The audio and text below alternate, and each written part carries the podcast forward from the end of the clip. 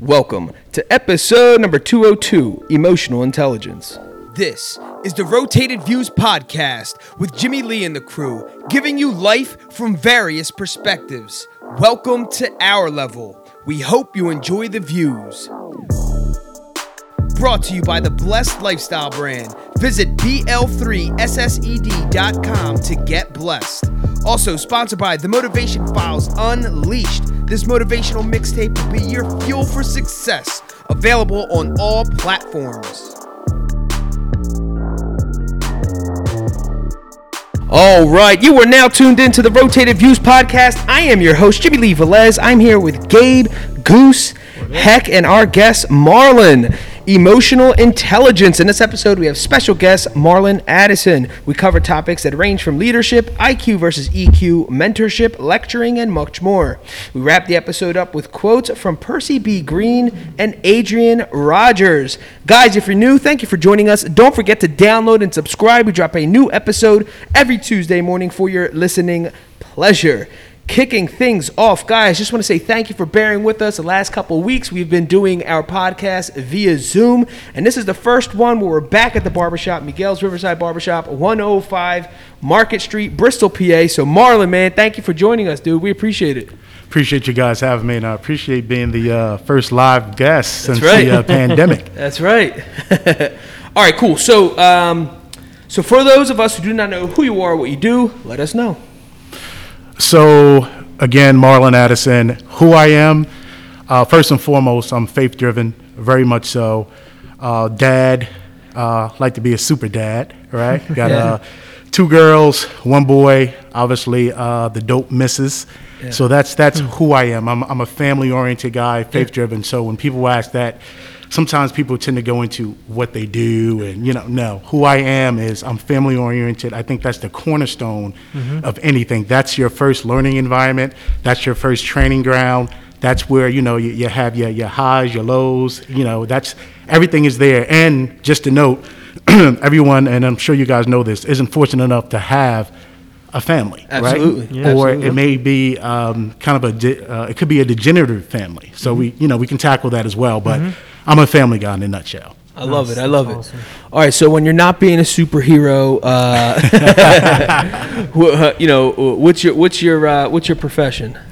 so my profession is um, i'm a salesperson Okay. so i like to call myself the sales whisperer um, and that goes into emotional uh, emotional intelligence and we'll get into that as well but with sales i work for um, corporately horizon blue cross blue shield of new jersey Okay. So I've been there uh, 20 plus years, several leadership positions, primarily in sales. Uh, done project management as well, network, network operations management, which pertains, and Jimmy Lee, you know, you know this well, dealing with the hospitals and the providers, things of that nature. But primarily sales is where I am, national, public.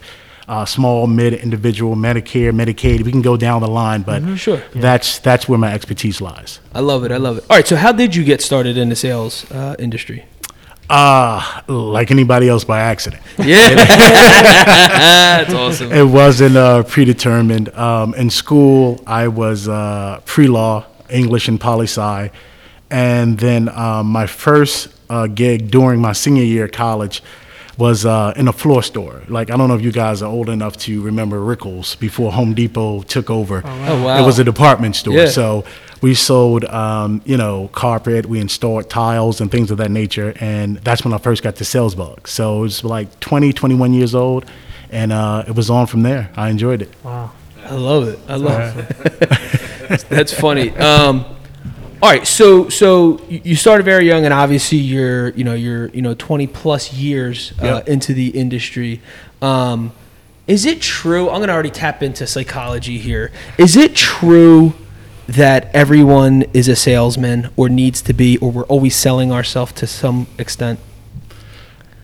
It's true, and, and I'm pausing not to give you a canned cliche response. Sure.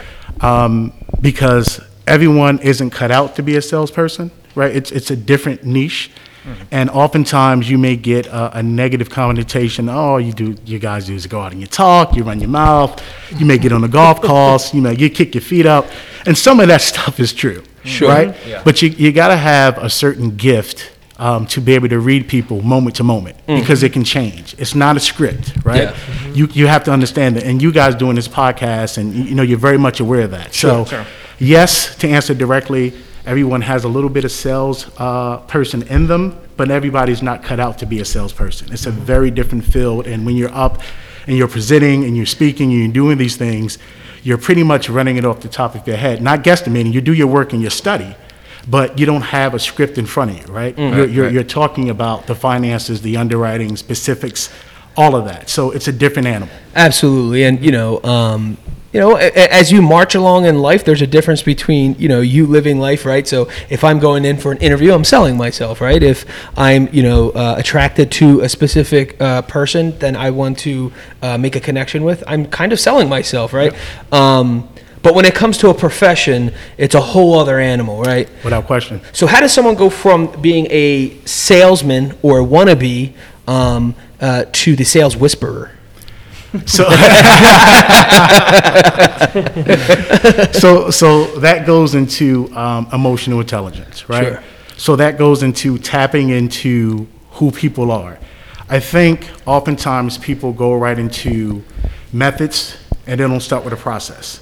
And what I mean is, um, for example, when Jimmy Lee reached out to me, um, shout out to Algernon Hall. He uh, told me about Jimmy Lee. I did my research and listened to some other podcasts. I think you guys knock it out of the park, which is why I'm here. Absolutely. But the process was uh, Jimmy Lee, you know, we were texting back and forth. He reached out, hey, Marlon, I got your information from Al. Do you mind if I, you know, get in contact with you? Not a problem.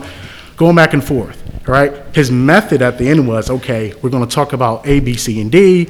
I may ask these type of questions. We're going to hit on emotional intelligence. He didn't call me or text me and say, hey, we're going to do emotional intelligence. These are the questions. That's backwards, right? Yeah. So mm-hmm. it's a process. And I think oftentimes people will throw out terms and do certain things. And not that the terms and things that they're doing are wrong, they're just out of order. Right, mm-hmm. yeah, Right? yeah. We're in the barber shop. You're not going to come in here and just, okay, let me just start cutting your hair. You don't know what I want. What's the Yeah. process? Right, I, I right, know right. you can cut. It's a, Yeah. it's a barber shop. Right, Yeah, right, yeah, yeah. So what's the process? So Yes. it starts at the beginning. I don't know what the process may be for whatever um, scenario we, we may be discussing. Sure. But to your point, Jimmy Lee, whether you're meeting someone or you may like a young lady or whatever it is, Sure. it's a process. You Right. just don't walk up, hey, would you marry me? Right. Exactly. Great point. Yeah, that's awesome. Um, all right, so so obviously to become you know gifted in uh, sales and not. wh- Where, where do people go wrong? And is it the connection with the emotional t- intelligence to divide a good salesman who generally wants to sell you something? He knows he's selling you something, you know he's selling you something, but his intentions are right, versus the the infamous sleazy car salesman, right? And, and it's un, it's it's unfortunate, but it's almost like that's kind of what you think of. And you're like, oh gosh. And you know, some of these the, the car industry, some of these companies now have a you know non-toggle price now, just because that takes that thing away from it. Um, they're just like, this is the price, that's it. You like Right. it, and that's there's no negotiating Right. basically. Um, how does someone not find? How does someone navigate through that so they're not you know in the on the you know the latter end? I I think people overcomplicate it. You listen, right? And, and again, I'll go back to when you reached out to me, you didn't give me a list of demands. You didn't say do this or that. You listened to me. I would say, hey, Jimmy Lee, could you do this? Or do you mind going on this page? Or would you mind? And you were very accommodating. So you Yes. listen. And then that opened me up to be more responsive and say, hey, can we do this? Or are you open to meeting in person? Sure, let's do this because you started out with the right mindset. You didn't assume, you didn't go in for initially what you wanted, right? Yeah, I know you wanted to be here, Sure. but you didn't treat it like that. You listened. So the first step is listening. And people, it may be common sense, but we all know common sense is not that common, right? Sure. And people take that, they take it for granted. Absolutely. And um, so the very first step is listening, seeing what that person wants or what that person needs. And if you can, do some research beforehand. Absolutely, absolutely. Yeah, that's huge because um, it's interesting that you put. I think you're the first person who's ever pointed that out um, in our part of our process. Is you know share a few things about yourself. A, a quick, brief bio is what I always say. It's a very quick thing. And you gave me some, you know, awesome pointers, and then you, you know, directed me to a website. It was just perfect, right? And it, I kind of wish that's how it always goes down. um, but uh, what's funny is when we first started this four years ago, that wasn't my approach. I was figuring that process out. And so, as you could probably attest, I'm sure there's some sales that went left because maybe your approach wasn't what it is today, right? As it was 20 years ago. Um, and so, our approach, obviously, with getting guests on and, and um, preparing them, I like to say, because I figure what we learned was the more we help someone else, be prepared, it helps us on the long run. Um, and so our show goes way smoother. Um, the, the conversation's a little bit more loose. We're not sticking like, all right, here's our 50 questions. We're going to start darting them out. Just a plain way to get the conversation started because what makes most things appealing, what makes your sale appealing is that it's what you said, you're listening to them. And people's, you know, most people, yeah, everyone's favorite person is themselves. Let's be honest, right? your name is your favorite name. I don't care what anyone says, even if you have kids. Um, it's just funny. That's that's just natural, though. So so how does someone go from um, a salesman to a compassionate, high emotionally intelligent salesman to then a master uh, storyteller, or is that you need to be the storyteller to be be the master salesman? Aha, That's a good way to ask it. so, I don't know if you have to be a master storyteller to be uh, uh, kind of a dope salesman, but Yeah. it definitely helps, right? Absolutely. Because we that's how we're wired. We think in story form, right? So even if you know whether someone is faith driven or not, I am right. Jesus spoke in parables, right? Yes. Right. He spoke in simple uh, uh, topics, right? Yeah. John Maxwell, simple topics, right? Jim Rohn, simple topics, right? We we keep it simple and we and we give you a story. So what I do is I have a technique that I created. It's called age and stage. Okay. Right? Age and stage. And what that means is I have an 11 year old son. So he fancies himself an animator, a YouTuber, and actually he's pretty decent. Yeah. Um, and he's getting better and better. So what I try not to do, and Jimmy Lee, again, this is something you just hit on. We tend to talk about, oh yeah, I did this, I'm successful, here I am. People want to hear about the tri- uh, the trials, the struggles. Yes, sure. How did you get there? No one got to the top without struggles or some losses. Right. Yeah. Yeah. So, with the age and the stage, I tell, uh, I think back and say, you know what? Was I too hard on him? What was I doing at that age and at that stage? Right, Right. right. So, how can I be better? And one of the other techniques I use is called the and but, right? And you guys probably heard this before. Uh, Jimmy Lee, uh, I'm sorry I stole ten dollars from you, but you shouldn't have left it out anyway. right. Instead of Jimmy Lee, I'm sorry I stole ten dollars from you, and I'll work on it not happening again. Got right? it. Simple replacement from but to and. Got it. Right? Yeah. Anytime you hit somebody with an apology and you hit it, but it's gone. Yeah. Right, Oh, right, of yeah. course. I love your shop, but you can do this better. yeah. It's gone. Versus Yeah. the end. But I love your shop, and you guys greeted me when I came into the door. Love that. Yeah. Absolutely. Right. So age and stage in the end and but. In the age and stage, it's not just limited to um, the actual term agent sta- stage. So again, you can be in middle school, age and stage, right? Some of the things you're going to know, I expect that. That's in middle school, right? Agent Right, stage. right, yeah. Yeah. High school, age and stage. I expect certain things. But in high school, you may get somebody who skips a grade, right? You may get somebody who goes to college and maybe finish college at 15, right?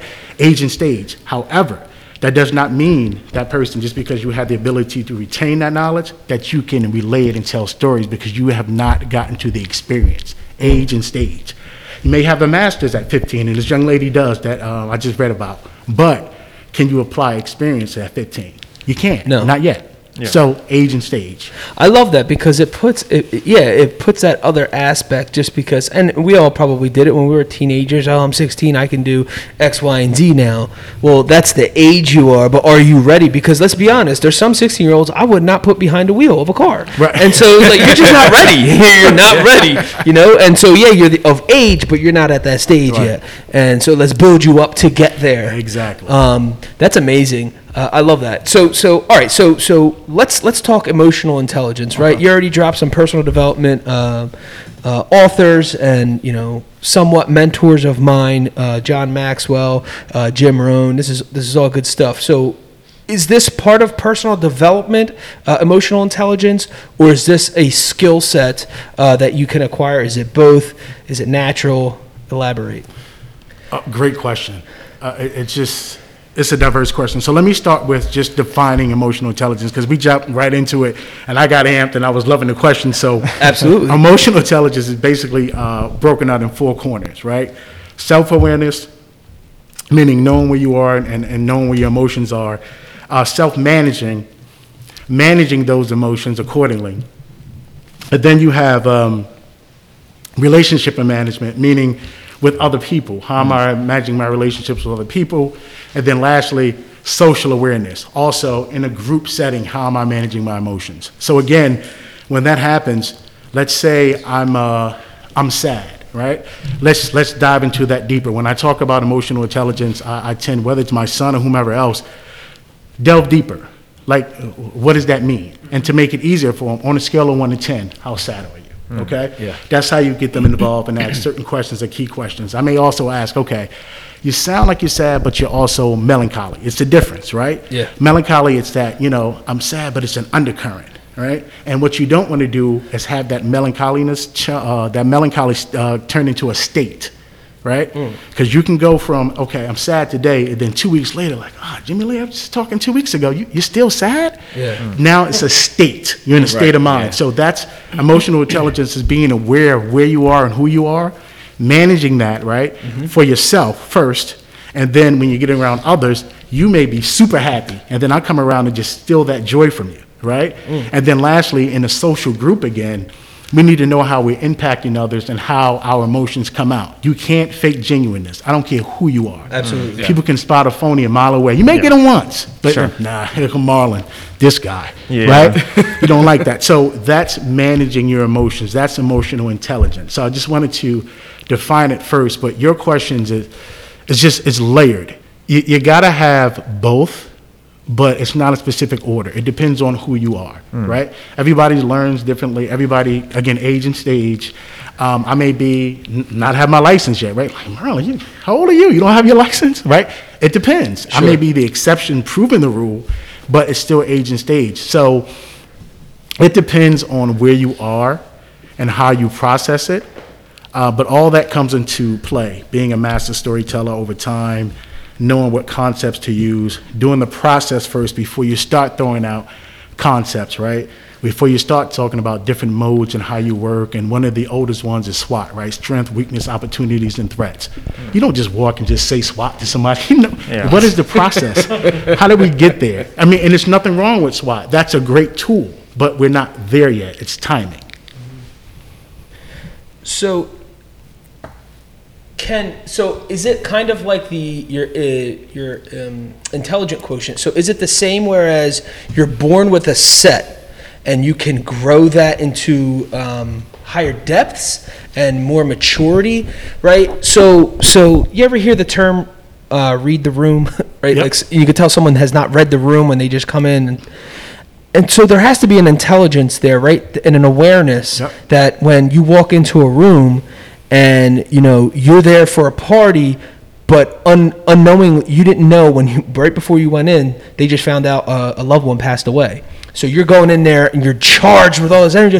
Yo, what's good, everyone? We're ready to have the, the night of our lives or whatever. And everyone's looking over and like, dude, you didn't even, you definitely didn't read the room because Right. obviously everyone has their head down. Someone's, you know, emotional on the side.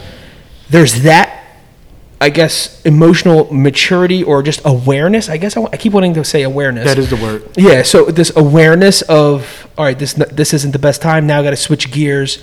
So that's not necessarily being fake because now you you just readjusted what you should be feeling, right? Right. So that's different than uh, we we are associated with in the past, maybe 10, 15 years ago, with a group that forced happiness and they forced the personal development thing. But in in my in my most basic way of saying it, it was cheesy. It was like you- you're always happy. You always have to be happy. You have to always be. And it was like they were taking away what life really is. And part of that, most of that, was that experience, right? I can't understand this, uh, the happiness if I didn't experience the sadness There you go. or value it, right?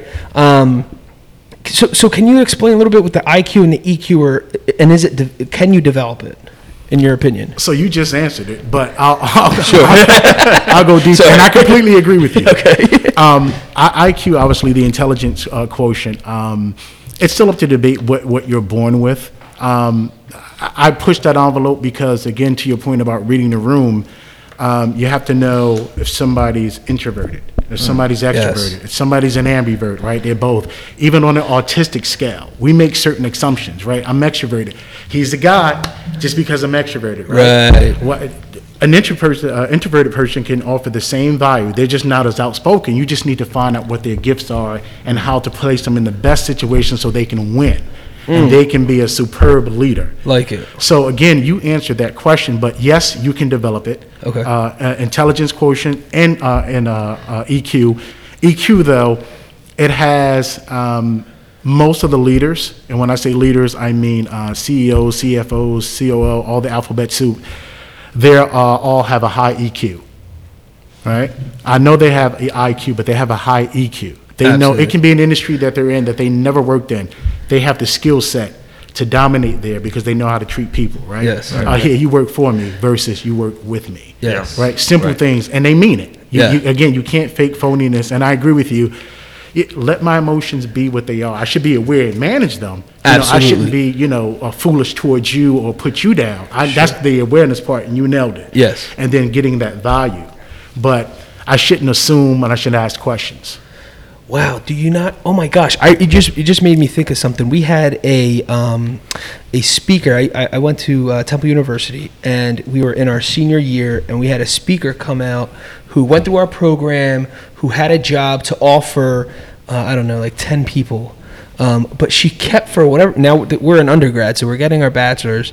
Um, you got to understand too. The, the the program was rigorous. We're a week out from graduation. We're like spent basically, Right. and we have like one last week of finals. And this lady kept pushing uh, everyone getting their masters, right?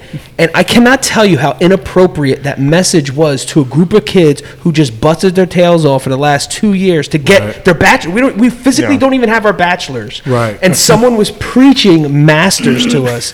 I cannot tell you how she got. I mean. The most negative reviews you'd ever see on someone who I think intended well. Right. Uh, their intentions were she meant well, and I, she came off so overly aggressive that it turned off the entire room. There was not one person that went to work for her.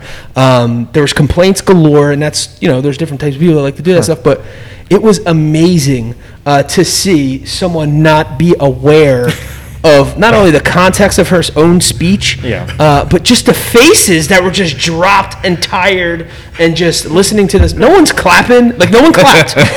the people literally walked out, and it was just it was embarrassing, honestly. Um, I cr- it was like one of those cringe, like you just cringed for her. Right. I didn't get offended because I was like, whatever. I'm, I had my mind was so on like another subject, my final the next day Right. that I'm like, whatever she Yeah, said. You're a different type of person Yes, anyway. so- exactly. And so, but man, there's people that got offended. They walked out. Yeah. Uh, they sent her nasty email. You know, and it just they let it they let it eat into their own mind. Right.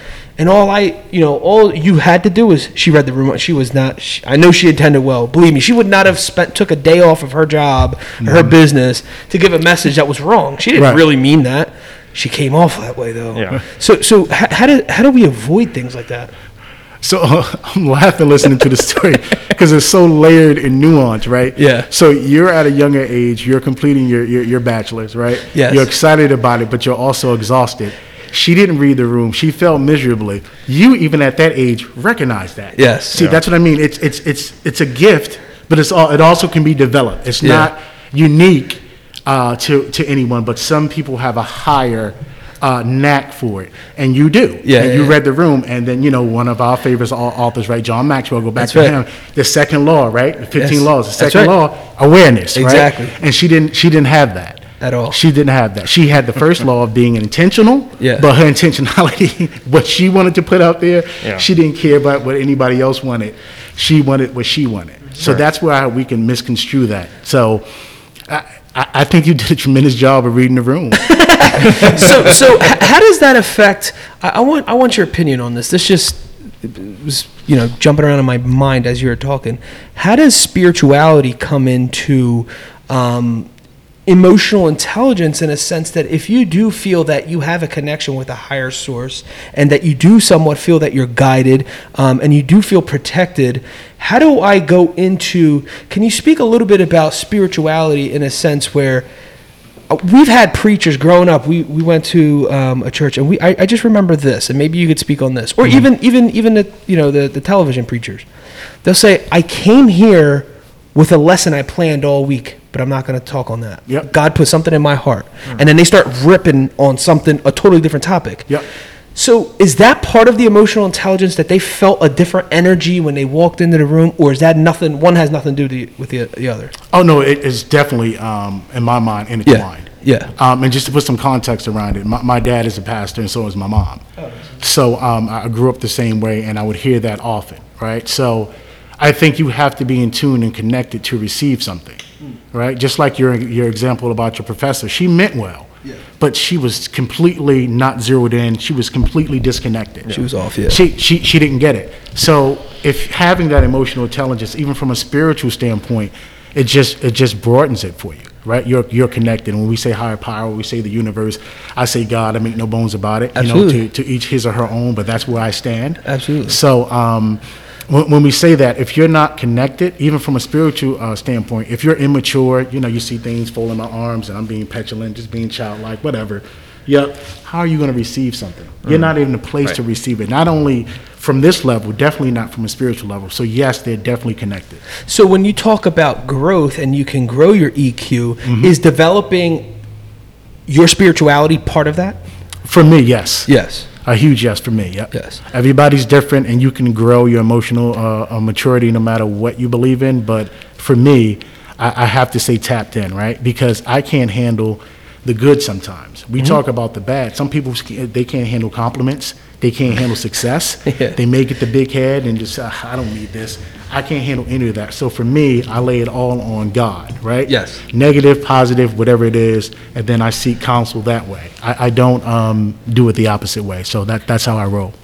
Wow. Good. That's interesting. Um, all right, so so we- we're we're developing it. Can can you speak on uh, outside of spirituality? Is um, experience is forcing yourself into situations, helping your emotional intelligence. So, if I want to become a public speaker, is joining Toastmasters part of my emotional intelligent uh, journey? Would you say? Simple answer is yes, if that's what you want to do. Got it. Right? You can join anything, but if your heart isn't in it, it won't last. Right? You can say, oh, "I want to do better on that." You're, it'll stay there. It'll get pushed back, back, back. You just won't do it. But if it's something that you're into, you pretty much do it. Right? Again, you guys know- got a barbershop, right? It doesn't happen overnight. It was a process. It was methods. And now people come, "Oh, this is nice. I want to do this." Hold, hold on. It's a process. So it depends on what you truly want to do. People need to find that out first mm. before they, oh, that's my passion. Well, your passion could be banging on a drum. Yeah. You know, just Yeah. what do you do with that, right? Make a decision first and then find things to guide your passion. Don't let your passion necessarily guide you. I push back on when folks say, well, when my passion guides me. Okay, well, well wait a minute. Your emotions should not be 1st mm-hmm. Yeah, you should be thinking about that, right? If my emotions are always first, if you're stepping on my foot, what are you stepping on my foot for? What are you doing? Like, I'm exploding. No, make a decision. Yeah. Even if the other person is wrong, like, you know what? He was wrong. Uh, you know, you stepped on my foot, and he may even be a jerk, but like, so what? All right, have a good day. You know, you have to be more mature Yeah. than that in those situations. And I use small things like that because people take them for granted. But as soon as I leave here, something can happen. Somebody may scratch my truck or whatever. Like, yo, what are you? d- Marlon just left here. He was doing all that talking. You, you have to live it, even Yeah. in the Yeah. smallest moments. Absolutely. So, I love that. Um, so so what about what about relationally, right? And so you can grow. Um, I think there's an awareness, right? Even as kids, if you grew up in a household um, where your parents were constantly arguing, and you think that that's what a regular relationship is, just based off that's your experience, can you be mad at that? And that's how a lot of this stuff goes on, is because that's sometimes that's all someone knows. This is all they know. They know arguing, and they associate that with a successful marriage. In, in their mind, that's what it is, and then they end up uh, doing that stuff. Now, it's not just negative, it, or it could also be negative. Like if I see my parents struggle financially, and I'm reading the room, so to speak, and I saw some of the things that you know my dad had to do, like get a couple extra jobs and things like that. I now am applying that to my life. Well, to avoid that, I should do X, Y, and Z before I have to experience that pain. right. So, ha- can you t- talk about other people's experiences and how we can apply them in an intelligent way so that we're not encountering that level of pain? Absolutely. That's that's why we quote these authors, right? That's why we read them, and and not just to throw names in the air, but I that's what I enjoy. So I read those authors, right? Absolutely. Because that's what motivates me and moves me. Yours may be something different. You may be Stephen King, you may be thriller, you may be mystery, you may be horror. Doesn't matter. Fi- find that lane. But from a relational standpoint, um, I, I, I would say just look for um, authors, um, podcasts, videos, things that kind of stoke you and move you in that direction and where you want to go and where you want to be. Because you can always learn from from uh, from the past, right? You know, if you those who do not know the history are doomed to repeat it, right? And we see right, that all yeah. the time. Yep. Um, so it's up to that person or persons to find out what it is they want to do, and then they can go from from there and, and kind of follow that direction. Okay. Now, is is there is there any um, like flagpoles or um, cues that if you see this, uh, you should steer in X, Y, and Z direction, right? Um, there is a book that was written some years ago titled "The Five Love Languages," and I don't want to butcher this, but the general concept is everyone has their own language out of five everyone communicates in a specific at, at one of these five languages whether Yeah. sometimes it's people just like to feel and they like for you to you know pat them on the head or pat them on the shoulder they Yeah. like that touch Right. uh, some people are motivated by compliments and, and so on and there's five of them Yep. and so to me that's like a cue it's like oh okay um, now the trick here is getting your spouse to also read this book because otherwise she'll be like what are you doing patting me on the shoulder so don't just read it by yourself Right, your right. spouse out of it uh, the wife needs to know what's going on or it's going to be completely bizarre if you keep complimenting and it's going to you know it's not genuine Right. um, Oh my gosh, that's hilarious. But but are there cues like that? Like, all right, well, I know um, if I'm about to have a very hard decision with my good friend, and I have to tell him, you know, by the end of this month he has to move out because the whole situation was we're just helping you while you're going through this difficult situation, and now it's kind of like you're past your, you know, you're welcome, so to speak. How do you, when you're having that tough conversation, are there cues like if someone just came back and they also just got fired from their job, that's probably not the best time to also have you're kicking them out of the house too Right. conversation, um, or how can we use these cues to help us navigate through it? So that's an interesting question because you're going to get certain cues that smack you in the face, like, oh, well, I know she's mad today. I, I see- yeah, right, You're going to get some that are subtle, right? That you, you may not see. Um, you know, it could be as something as subtle as um, we went to bed. Normally, my wife turns out all the lights in the house, but she left one particular light on. I'm like, what? That's not like her, Yeah. right? Maybe very, very subtle. But at the same time, with your example about your friend, maybe he lost his job, and then you know it's time for you to go certain things I, I, I equate to ownership, right? And I use that word uh, specifically. Your friend in that example needs to own what happened and what's going on. Like it. Sometimes, you know, we take on too much of the ownership and say, well, oh, God, I can't kick him while he's down. One, you were a friend and you let him stay there. Two, he been there for he's been there for a certain amount of time, and obviously you guys had an agreement, and he didn't honor that because he's still there. Right. And three, guy, this is on you. Sometimes it's that tough love, right? I Yeah. don't have to be a jerk, but I Yeah. can let you know. Sometimes you may feel bad, but that ownership or the onus is not on you; it's on that person. So sometimes we have to recognize that, and that can be tricky. Yeah. Right? It can be very tricky, but it's still there, and I don't think we talk about that enough. Mm. Right? If you're doing something well and you know you did it right, then that person needs to step up to the plate. Yeah.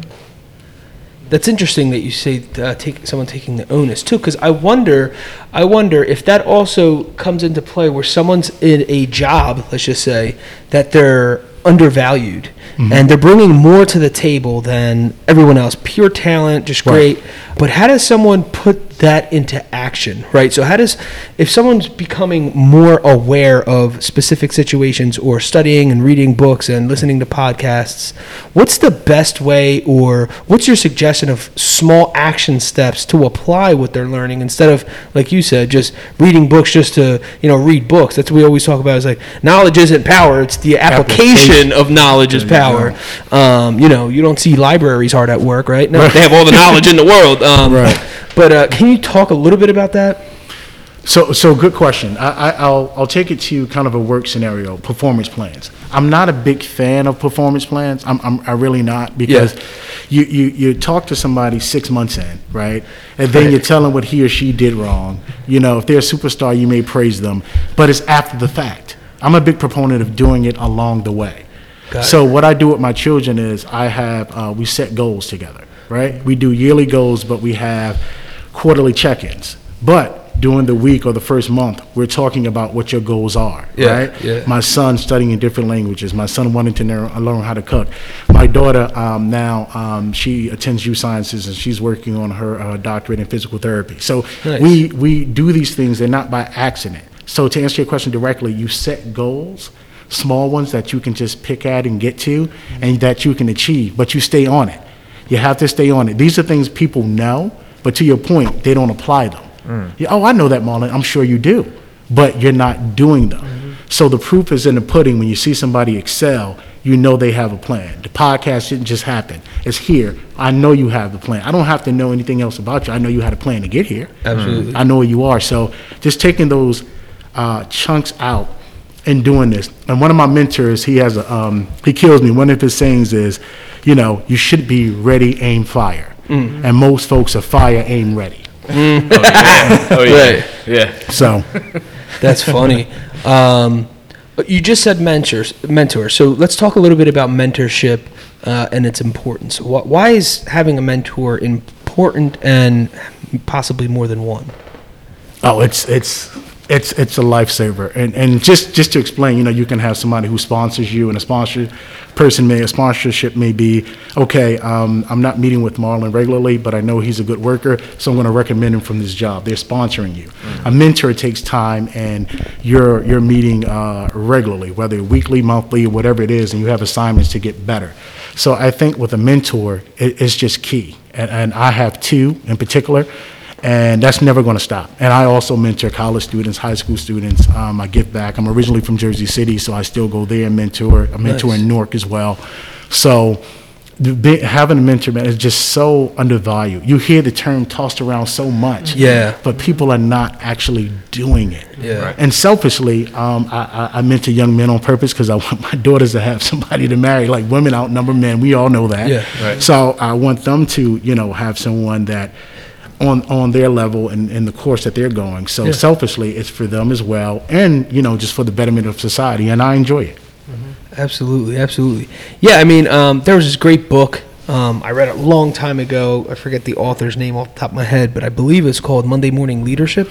Dave Cottrell. Dave Cottrell. Talk about it. There it is. Eight mentorship, uh, mentorship sh- uh, sessions you do not want to miss. My favorite, one of my favorite books. There it is. And so um, that really showed, that really breaks it down. If someone's really looking to understand what mentorship is, in a, it's a small book, right? I remember it You can read it in a day or two. Exactly. Yeah. And if you wanted to dive in a little bit more, it's a great. Um, it's a great book. It's a great place to start, I Yep. should say, um, and it really puts value to the importance of having someone help guide you, or at least talk you through things. Mm-hmm. Because people think a lot of times uh, mentorship is mentorship. be- Having a mentor is not your boss. He's not necessarily telling you what to do. He's sharing the exp- his experiences, his or her experiences with you, and maybe together you can come up with you know a plan. Or maybe he does already have the answer, but it's not always telling you what to do. Right. It's in support. It's almost it should be in unison. It's a conversation. It's a relationship. And so when some people think mentor,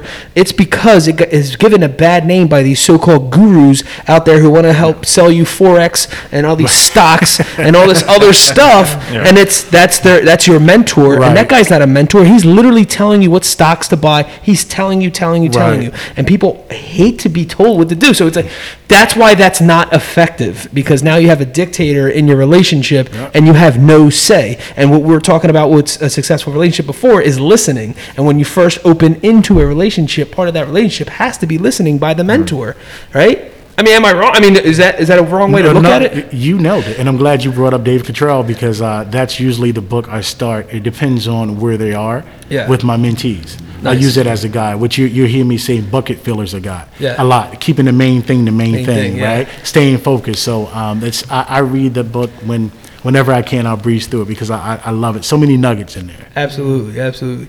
Um, all right, so so so how do you know you found the right one, right? And so that that's it's kind of like what we're saying earlier. You know, the, the, the terminology gets thrown away. Mentorship. How do you know? How do you know how to pick a mentor? So if someone's out there and they, they, they might be thinking, you know, I think Marlon would be a great fit for where I want to go. Um, and I think the conversation happens, and then it has to be a discussion. It's not just you know pay thirty nine ninety nine a month, and then all of a sudden, because I really want to take that away. I want to take that stuff out of the equation because that's Right. not true mentorship, right? Correct. That's a coach or something. Like a coach is always telling the kids, "This is the plan. This is what we're doing. Bam, go do it." Right. Coach, mentor is the combination of that experiences and a discussion, and come up with a genuine, real plan that that person, that mentee, can attack, and then we can come back and get the feedback, and then we'll make adjustments, right? There it is. So, so explain. Can there be a wrong mentor for someone? Absolutely. Yeah. Absolutely. But for me, it's different. I, I like to call myself positively aggressive. Nice. So I, you know, I, I go after what I want. I, I look and I don't do. Oh, okay, he's the VP. That's my mentor. Yeah. No. What, what is he or she about? Um, uh, uh, do we have a lot in common? Um, and if we do, and it's somewhere I want to be, and they can, you know, school me on that, then that's that's what I'm doing. So to each person, I would say, study a person first. But you can do that. We take that for granted. Like sometimes we don't just sit and think. Just sit and think. Just take a pause, right, and think about what you want to do and actionize it.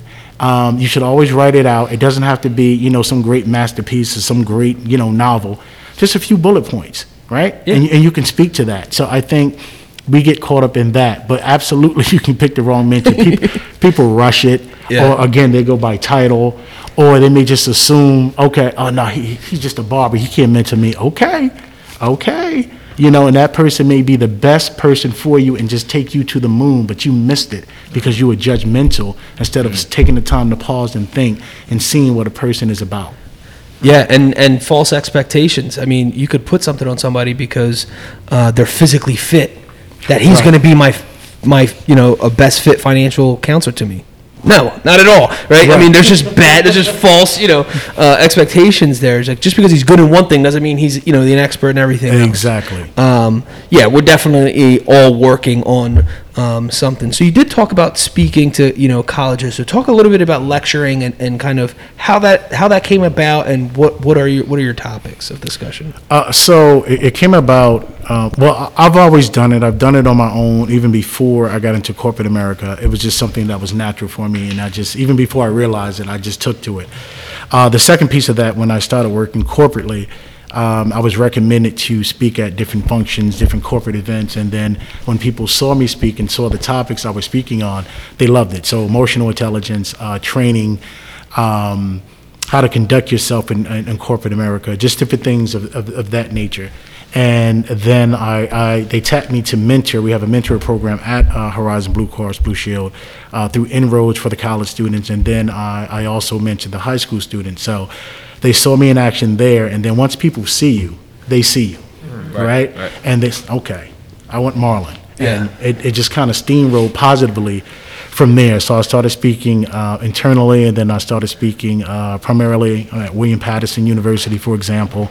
I speak there a lot, and I have a I'm on the advisory board there as well. So it just kind of again steamrolled because people saw what I was trying to do and what I was trying to accomplish, and it was genuine and it was a passion of mine. And then you know they'll start assisting you. Yeah, God will put things in your way to assist you. So. that's awesome. Um, to go back real quick on emotional intelligence, um, is there is there can we can we talk about you mentioned leadership everyone in the c suites basically um, who have more than likely have a high eq uh, if they weren't just quote given a job. Um, if they earned their way up there naturally up the up the chain and they're you know coo ceo whatever it is they always seem to be relatable. They're approachable, approachable, right? You can always go up to all the CEOs for every company. that They it, they would talk to you or shake your hand or say hi to you like they were your boy, like if they known you for years. And honestly, sometimes it was my first time meeting this individual, um, and they all had that, and quickly were able to fizzle out heated conversations. Almost it seemed like with a snap of a finger, where we had town halls, right? Mm-hmm. And let's say you know there's always that person who asks an inappropriate question. um, what you know, when are we getting our salary increases? You know, and everyone cringes. Like, oh gosh, like this person really. Are you is- laying everybody off? Yeah, right. Exactly. There's always that person at the town hall that kind of kind of ruins it, but you, you kind of like, what is the answer? Let's see what he. I look for how he or she's going to answer. What's Right. their response? Body language is huge, and maybe you want to talk about that. Um, their body language is, you know, chest out, looking at the person individually, and they either have a quick joke. And it's like, oh, there's always this guy in the crowd. Oh, what do you you you, want, you woke up today and you want to be that guy today, Right, and make right. like in light of the situation. diffuse it, They're yeah. very quick with that, and I, I find that so fascinating. Or they just they just know how to yeah, they just know how to put those little fires out. Right. Like, uh, talk to me at the end of the day, and I'll get you. I'll talk to your specific manager. We'll make sure that you get your answer, and Right. boom, it's over. Where some people aren't emotionally intelligent in that sense, and they'll get offended. It's like, yo, why you gotta be ignorant? Why, why are you trying to, you know, why? You, know, they get like, some people just want to fight. Like, you know what I mean? Like, there's nothing there. It's like, man, they even process this. They're, Right. Their fists are up already. Um, so can, so can you speak a little bit about that? Like, what is it about high leaders at, at high levels that have that? So uh, I'll say again with uh, emotional intelligence, and, and this is the formula specifically for emotional intelligence, right? So it's perceiving emotions, understanding emotions, managing emotions, and using emotions. That's the formula for it, right? So I'm going to go back to the beginning of this interview when I said, you know, moment to moment and making those adjustments. Those four things in that example, that, that uh, VP, senior VP, whomever, hit them all Yeah. right? And everyone can't do that. Yeah. Right? And you're right. It's about body language. It's about control. Now, he or she is thinking about all of this, and it happened in five to 10 seconds. They're thinking about all of this. How can I diffuse it? What am I going to say? How am I looking?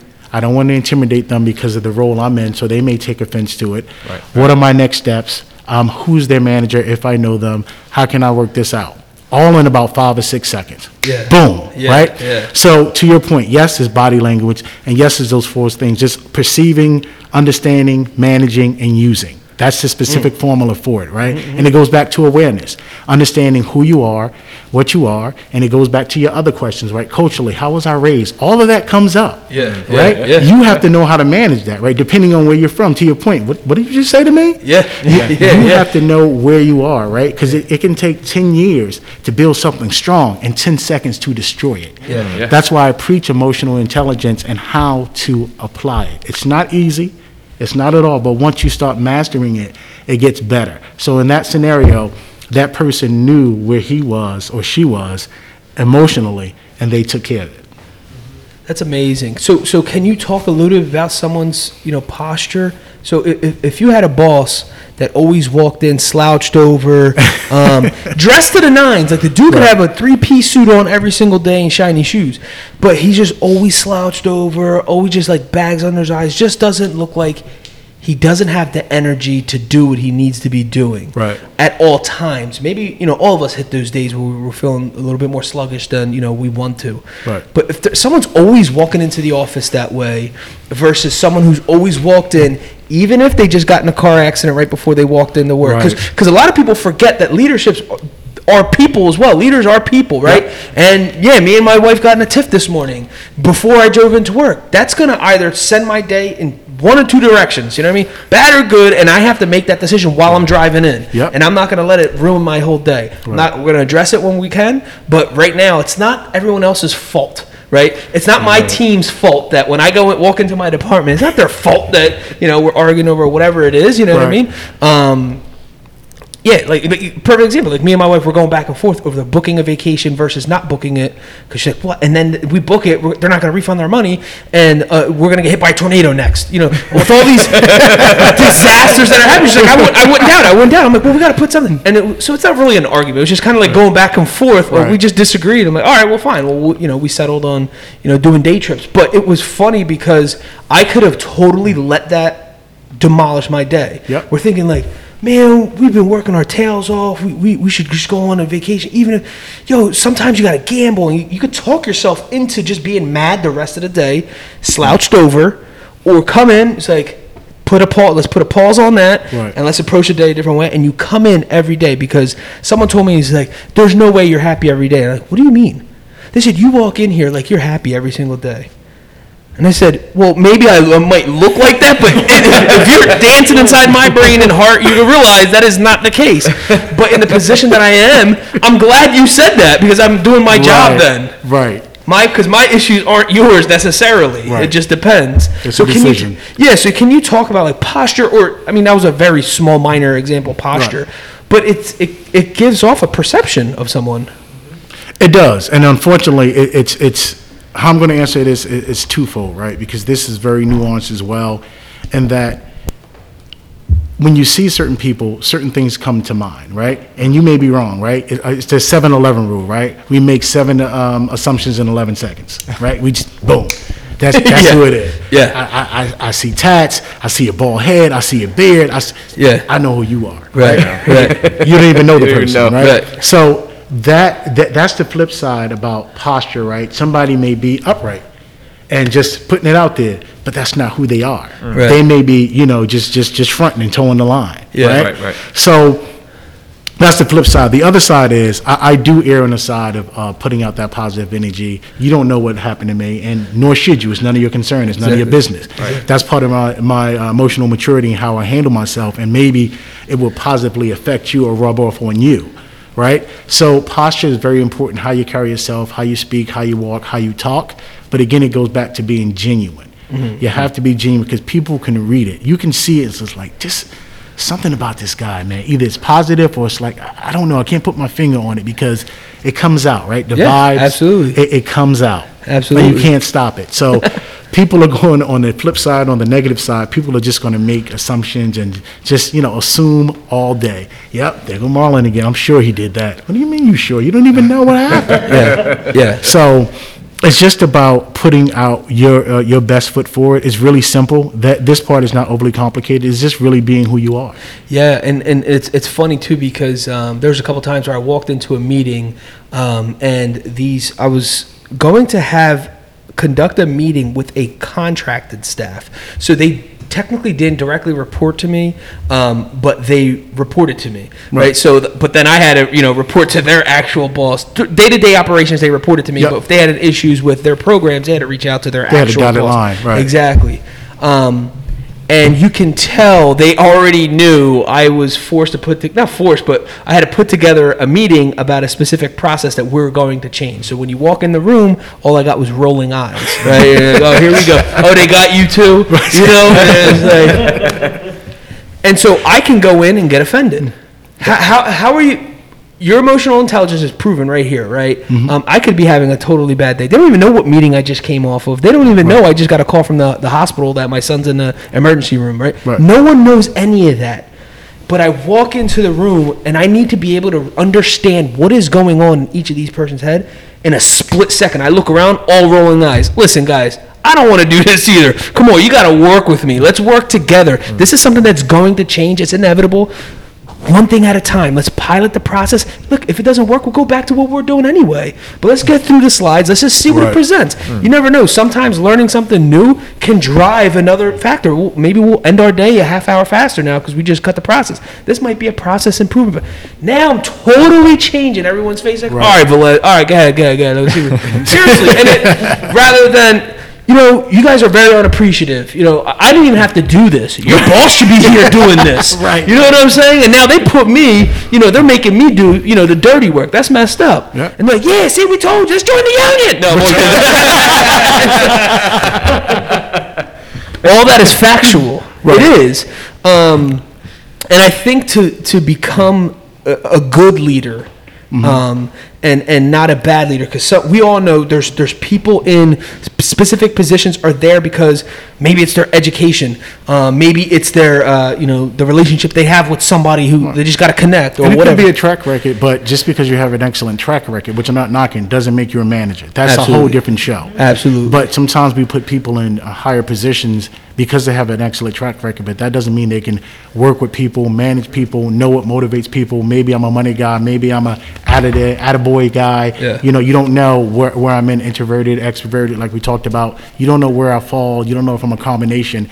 And people don't understand that or take the time to listen. Just because I'm the top seller, which I love because I'm in sales, but doesn't mean you should be in charge of folks or working with them that way. Absolutely. So, is there any closing statements you want to speak on with emotional intelligence? Is there something you want to leave everyone with? Um, and if not in particular, where where where should they go to get more information? So I, I would say, um, in closing, for emotional intelligence, I will leave them with just a, a bit of uh, practical advice, something you can apply right away. Uh, to your example of, of working with folks, and sometimes they're not the best to work with. Sometimes I may not be the best person to work with. Sure. Um, I understand that their passion in that way, ultimately, they want to get to the same point that I do. So I don't want to misjudge that or mischaracterize it, even if they're wrong. So I say it again, I don't want to misjudge it or mischaracterize it. If you're taking the time, even if it's a complaint, to say uh, X, Y, and Z about a task, to me, that means you're just as passionate as I am. So let's try to figure it out on how to get to that point. Hmm. That's emotional intelligence. To your point, I don't want to go back and forth or, or, or fight with you, but that's showing me that, you know what? Jimmy wants to get this done. You know, I may not agree with that approach, but ultimately, he still wants to get to the end line. So that's emotional intelligence. Just take a step back, analyze their passion, and accept it for what it is, and don't put everything on you and just say, well, this happened, that happened. Nope. Just relax, take a step back, and just process. Now, for someone like my brother, who he- he's um, starting back up here uh, with the barbershop cutting hair after a long layoff, right? What is something that he can apply wh- when it comes to his staff? You know, there's a couple things. Some some some folks are scared. Like, is this going to happen again? Right. Uh, there's a lot of unknowns. Um, there's not a lot of some some people. I'm not saying the barbershop industry, but some people collected uh, unemployment and made more in unemployment than they did for the regular job. So how, as a boss or someone who needs to um, get people over this, you know, this transition, so to speak. What are some of the things that they can use, you know, in an intelligent way, in a compassionate way, uh, without overstepping and being too much? So great question. So I, I would apply something very specific, a method. So we talked about processes, right? So now we're to the methods portion. So one of the methods um, that I use is called PESTLE, P-E-S-T-L-E, E, right? Okay. Political, economic, uh, social, technological, legal, and environmental, right? Gotcha. And usually that approach is used externally. You can use it internally, but it's typically used externally, right? Political, what's going on today, right?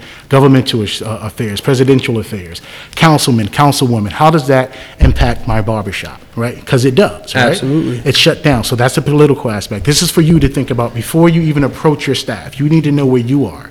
So that's the political part, right?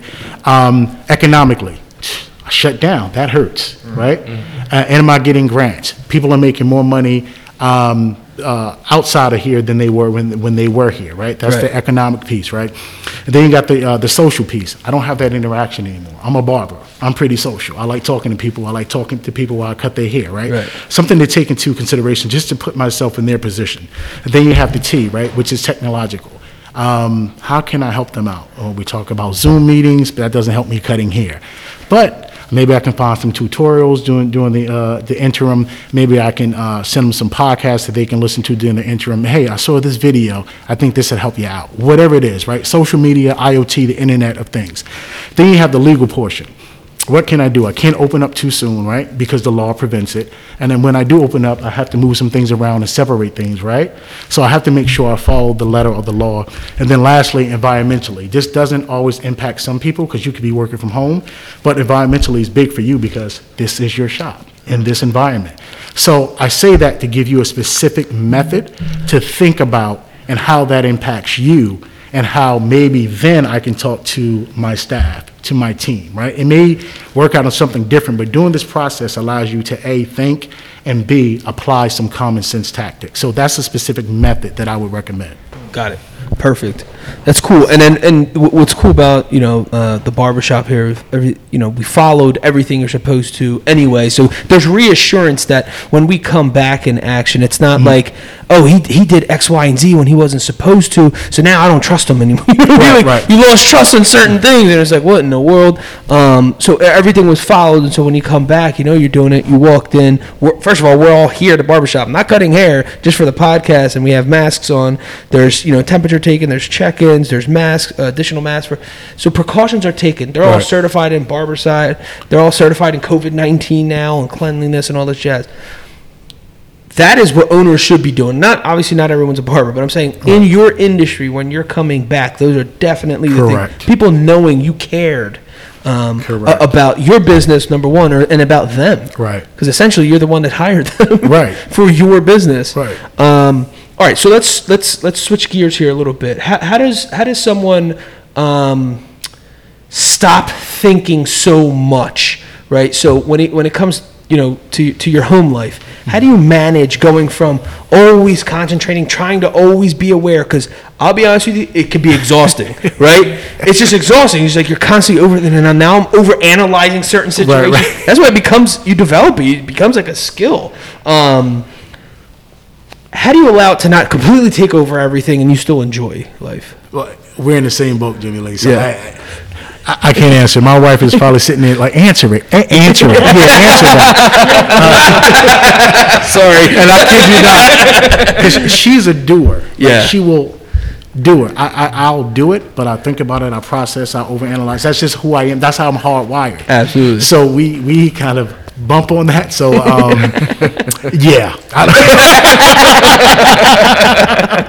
That's hilarious. Um, all right, so so what's what's if someone were to ask you, say, Marlon, what's your motivation? So I'm asking you right now, Marlon, what's your motivation? uh,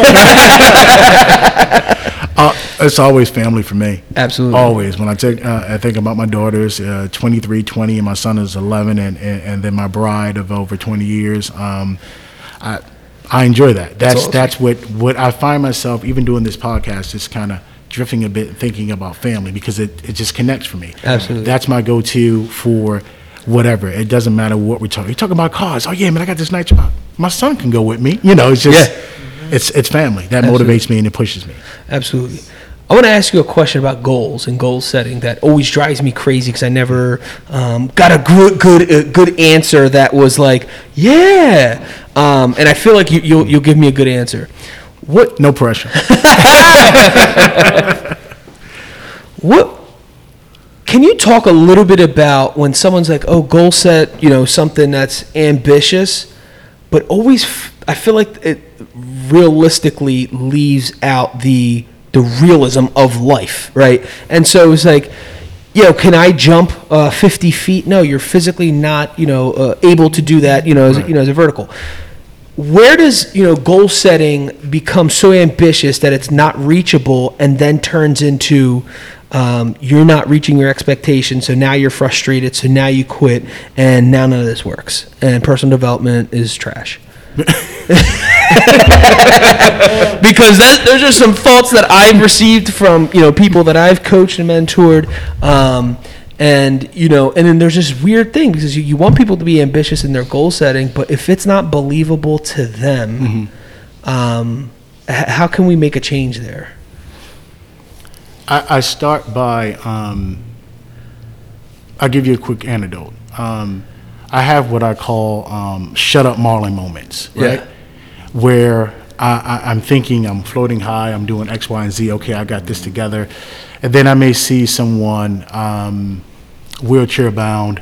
I may see someone um, just uh, and disabled, and I'm fully abled, and then I just have a moment. Shut up, Marlon. You know, like just shut up. Yeah. And then even in that instance, I see them on top of them being disabled. Some of the happiest people I've seen, and sometimes that that strikes me. Yeah. And I don't want it to uh, come off as they should not be happy. Yeah. But it amazes me because I'm so comfortable in my comfort, right? Right? In who I am and using my limbs and moving my fingers and doing whatever it is I do. Yeah. Sometimes I don't take that into account. So I'm just like, you know, just just be quiet. So to your point about setting goals, oftentimes I tell people to look at um, things throughout history, what people have done, what people have suffered, right? And just what you're complaining about, man, is minuscule, right? Absolutely. Set your goal, right?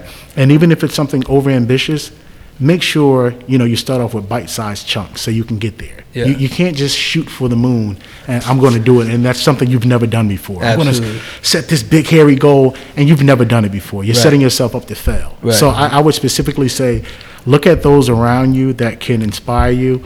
And specifically for me, that's just looking, you know, at my parents and what they came through, and uh, growing up uh, Jim Crow uh, South and different things. Like, shut up. Yeah. You know what I mean? So my goals and even the things that I accomplish now, I tell myself, well, Marlon, you should. Yeah. You should. You did not experience any of that. Right, right, Now, right. it still impacts me, obviously, what's going on today. Sure. But um, for that to happen to them firsthand, and then they just make it through, even as teenagers, they got married at 19, and what they did, and you know, had a family of five, and we had people uh, living with us, not just relatives, but they also had homeless people off the street living with us, Wow. right? Legit. Wow. So when you talk about setting goals, that's a goal because Yeah. I seen it and I lived it. Yeah. Right, and my parents did that. So to get back to your question, you can set a big goal, but I would start with smaller goals and then get there. But think about others. Don't just think about yourself. Think about others, and that will propel you to achieve a bigger goal. If that makes sense. Absolutely. Well said. Um, my last, my last question, or one of my last questions, as I should say, because I just saw something else there. Can you speak a little bit? I'm huge on gratitude and being thankful uh, for you know the life we're given, you know the gifts we're given, um, the people you know that we're given. Can you speak a little bit about gratitude and its importance as we navigate through this? That, I love that. Yeah. Um, I tell my kids all the time, just sometimes be quiet and say thank you. Yeah.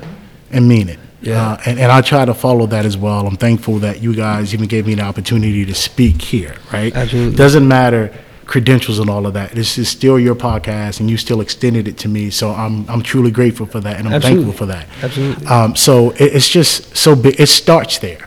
That's where it starts. I don't think you can do anything of importance without gratitude because you need to be assisting others and helping others as well.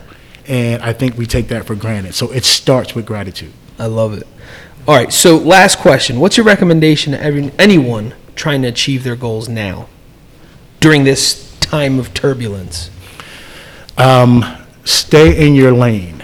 Absolutely. Right? You can switch gears. You can, you know, take a different uh, path, a different turnpike, different way, whatever.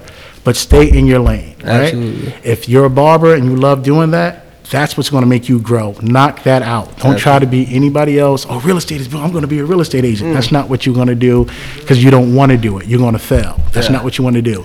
Stay in your lane and watch how much it grows. People will be surprised for that. When you stay in what you are capable and gifted in, you'll be surprised where that takes you. Absolutely. I love that. All right, awesome. Any closing words you want to have uh, to give for our listeners? Uh, gratitude. Thank you. Thank you. Thank you for having me, and I appreciate being here. And if they need to reach me, you can find me Marlon Addison on LinkedIn and Marlon Mentors on Twitter. Perfect. All right, we like to wrap things up with quotes, and the first one is by Adrian Rogers. Faith believes in spite of the circumstances and acts in spite of the consequences. I love that. Second one by Percy B. Green. A man of words and not of deeds is like a garden full of weeds. Mm. Emotional intelligence. In this episode, we have special guest Marlon Addison. We cover topics that range from leadership, IQ versus EQ, mentorship, lecturing, and much more. We wrap the episode up with quotes from Percy B. Green and Adrian Rogers.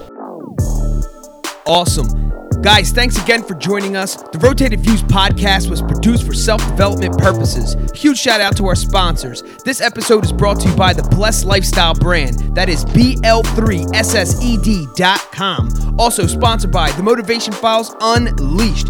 This motivational mixtape will be your fuel for success. Available on all platforms. Guys, don't forget to visit the website, jimmyleevelez.com. Follow us on Facebook and Instagram at Rotated Views. If you have any inquiries or questions, email us at info at jimmyleevelez.com. On behalf of myself and the rest of the crew, we wish you massive success. Stay blessed.